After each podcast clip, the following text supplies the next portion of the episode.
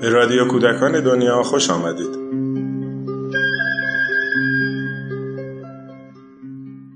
سلام نوزدهمین شماره نشریه نامه مربی در فروردین سال 1381 منتشر شد. من مینا راه چمنی هستم و در این قسمت یکی از مطالب شماره 19 هم رو با شما در میون خواهم گذاشت.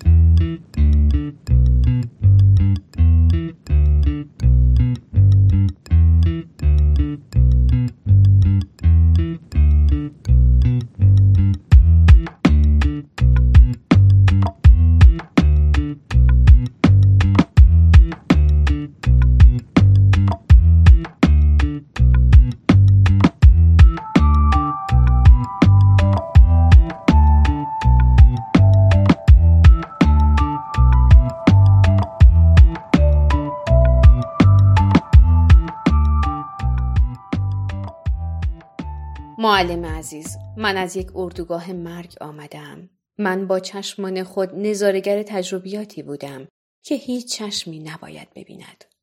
اتاقهای گازی را دیدم که بهترین و متخصصترین مهندسین آن را درست کرده بودند.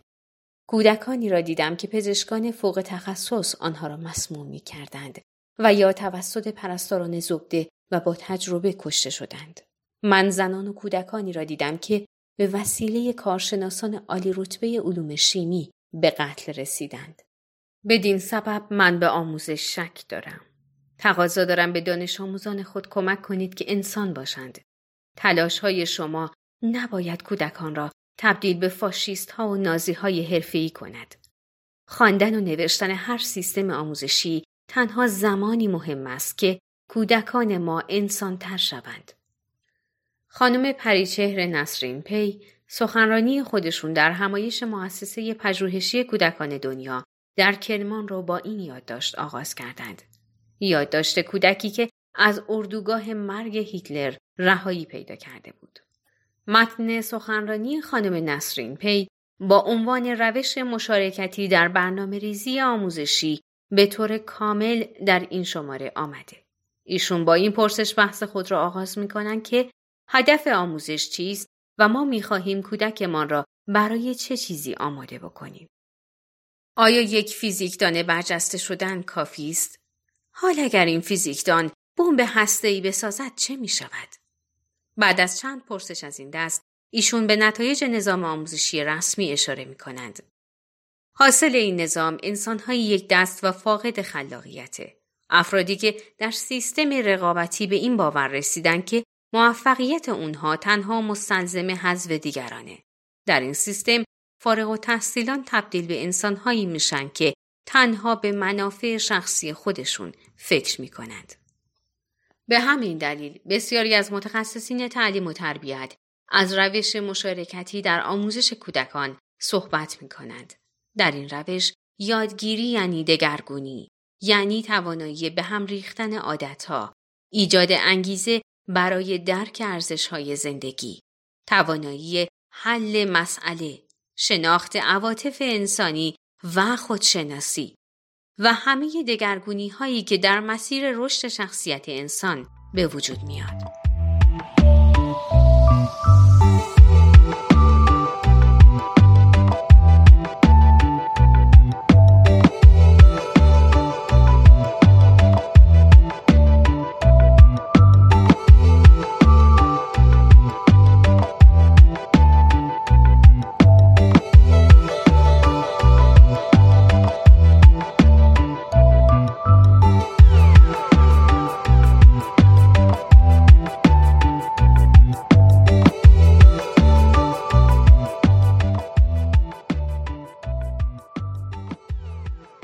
یادگیری مشارکتی به دیدگاه کلنگر تکیه می‌کنه.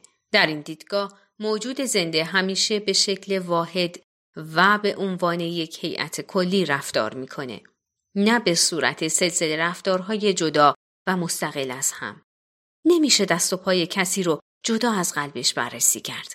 به همین ترتیب در یک جامعه نیز انسانها و موقعیتها رو نمیشه جدا از هم تحلیل کرد.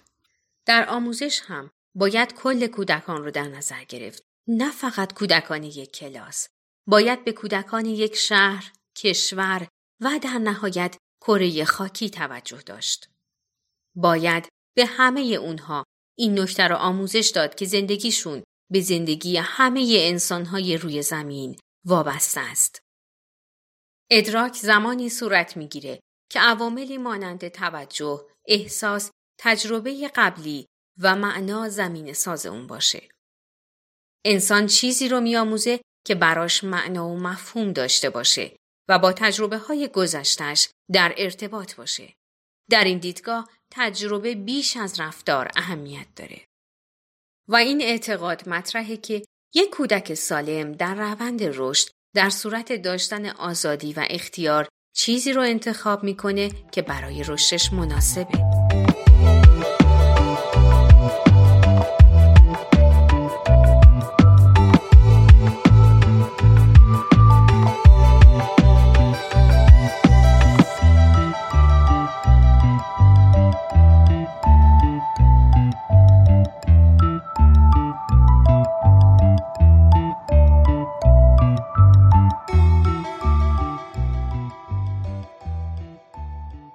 روش مشارکتی همچون الگوی کودک محور به نیازهای مخاطب توجه می‌کنه و فرصت ارتقای مهارتها و توانایی ها رو براش فراهم میاره. اما دو عامل ارتباط و مسائل جامعه جهانی روش مشارکتی رو از روش کودک محور متفاوت می‌کنه. عامل اول یعنی ارتباط بدین معنیه که هر فرد در یک سیستم به بقیه افراد و سیستمی که در اون زندگی می‌کنه وابسته است و تمامی افراد نقش اساسی در شکلگیری اون سیستم دارند. بدین سبب دانش آموزان یک کلاس با هم به سوی موفقیت و رشد حرکت می کنند. اونها یاد می گیرند که باید به هم کمک کنند و همه با هم برنده بشن. عامل دوم یعنی مسائل جامعه جهانی بدین معنیه که هر اتفاق خوشایند و ناخوشایند در دنیا بر زندگی ما اثر داره. مشکل تخریب محیط زیست مشکل همه مردم دنیاست. مسئله زنان در افغانستان مسئله کل جامعه بشری است و جنگ در بوسنی، رواندا و فلسطین معزل همه ماست. خانم نسرین پی در ادامه چند ویژگی رو برای یادگیری مشارکتی می شمارن. یک روش مشارکتی بر اساس شناخت فردیت همه کودکان بنا شده. باید کودکان رو یاری کرد که ضمن بودن در جمع بتونن نقش خودشون رو به خوبی ایفا کنند. دو روش مشارکتی یک روی کرده برنده برنده است. بدین ترتیب همگان در این روش احساس ارزشمند بودن می کنند. 3. همدردی و حساسیت نسبت به دیگران در این روش تقویت میشه. چهار توانایی حل مسئله ارتقا پیدا می‌کنه. پنج با کمک تجربه های زنده و عملی یاد سپاری و یادآوری تقویت میشه. این الگو نشون میده که تنها آموزش کودکان مطرح نیست بلکه باید نگرش والدین، معلمین، مدیران مدارس، برنامه ریزان آموزشی، سیاستگزاران و مسئولین جامعه هم تغییر کنه. به عبارتی در آموزش کودک همه لایه های جامعه آموزش می‌بینند و کل جامعه ارتقا پیدا می‌کنه. بدین ترتیب در آموزش مشارکتی دیوارهای سخت میان مراکز آموزشی و جامعه برداشته میشه و اونها در هم ادغام میشن.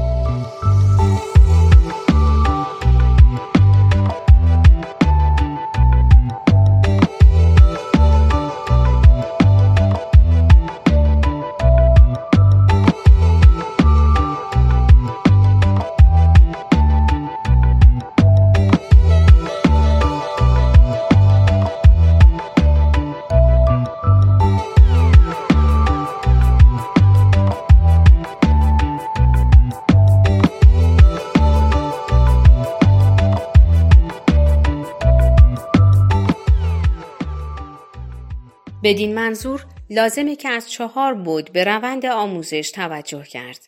بود زمان در این مکتب گذشته، حال و آینده در هم تنیده است. انتخاب های گذشته ما بر دنیای امروز ما تأثیر گذاشته و به همین ترتیب انتخاب های امروزمون فردا رو می‌سازه. حتی نگرش امروز ما باعث شده که گذشته رو به شکل دیگری ببینیم. برای مثال با توجه به بحث رفع تبعیض جنسی امروزه بسیاری از تاریخ نویسان در بررسی خود به نقش زنان بیشتر توجه می کنند. از طرف دیگه کار عمیق آموزش و پرورش مشارکتی اینه که کودکان رو برای تغییرات آینده مهیا کنه. در بعد مکانی به ارتباط انسانها در سرزمینی که در اون زندگی می کنند و ارتباط اونها با محیط زیستشون توجه میشه. در این روش اشاره میشه که این یک دروغ بزرگه که من می‌تونم دور تا دور کشورم یا شهرم و یا خونم رو با حسار بپوشونم و فکر کنم خودم را از همه آسیب ها در امان نگه داشتم. بوده مکانی میگه تو اگه خونت رو تمیز نگه داری و از اون مراقبت کنی ولی این مراقبت رو به همسایت و مردم شهرت یاد ندی حتما دیر یا زود بیماری و آلودگی سراغ تو هم میاد. مسائل دنیایی که در اون زندگی می‌کنیم بعد بعدیه. هیچکس نمی‌تونه بگه مسئله کودکان خیابان به من مربوط نیست. هیچکس نمی‌تونه نسبت به آسیب پناهندگان و فاجعه تبعیض جنسی بی تفاوت باشه. حتی اگر این مشکلات در کشور خودش رخ نده. بود آخر به درون هر فرد می‌پردازه. باید با کودکان و اطرافیانمون این پرسش رو مطرح کنیم که برای چی به این کره خاکی اومدیم و چه رسالتی رو به عنوان یک انسان داریم. کار ما تا چه اندازه به نفع بشریته؟ آیا اگر کاری به نفع ما باشه و به ضرر دیگران ارزشمنده؟ در مدارس امروزی تاکید زیادی بر یادگیری طبقه بندی، برخورد منطقی و استدلالی و مفاهیمی از این دست میشه. این یادگیری ها بر اساس فعالیت های نیمکوری چپ مغز سازماندهی شدند. اما یادگیری زمانی به توازن و معنا می‌رسه که ارزش های زندگی نیز همپای منطق و استدلال و مفاهیم طبقه بندی تقویت بشه. یعنی فعالیت نیمکره چپ و راست مغز در یک توازن و هماهنگی قرار بگیره. به عبارت دیگه توجه به بعد زمانی، مکانی، مسائل جهانی و بعد درونی باعث میشه که بتونیم محتوای درسی و روش آموزشی رو از اتاقهای دربسته خارج کنیم و به بستر زندگی بیاریم. روش مشارکتی سه حرکت اساسی رو در روند آموزش پیگیری می‌کنه. اولین جریان توجه به عزت نفسه یعنی نیکنامی انسان نزد خودش. عزت نفس باعث میشه که کودکان در فعالیت مختلف تعاون و همکاری داشته باشند و قدرت ارتباط گیریشون افزایش پیدا کنه. دومین جریان اصل آینده نگریه. اینکه کودکان برای زندگی در آینده آماده بشن. این آمادگی یعنی توانایی تغییر، داشتن تصویر مثبت از آینده، داشتن قدرت تخیل، تفکر خلاق و توانایی انعطاف در موقعیت ها. و سومین جریان کسب مهارت های زندگی است. آموزش تنها محدود به خواندن و نوشتن و یا حتی کسب دانش شیمی و فیزیک و جغرافیا نیست. حقیقت آموزش در کسب توانایی زیستن و البته سالم زیستن در جامعه است.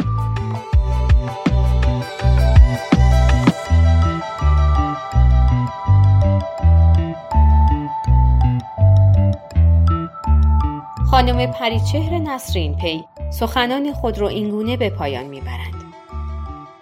دیگر زمان سیل فارغ و تحصیلان خودپسند و خودمدار به سر آمده.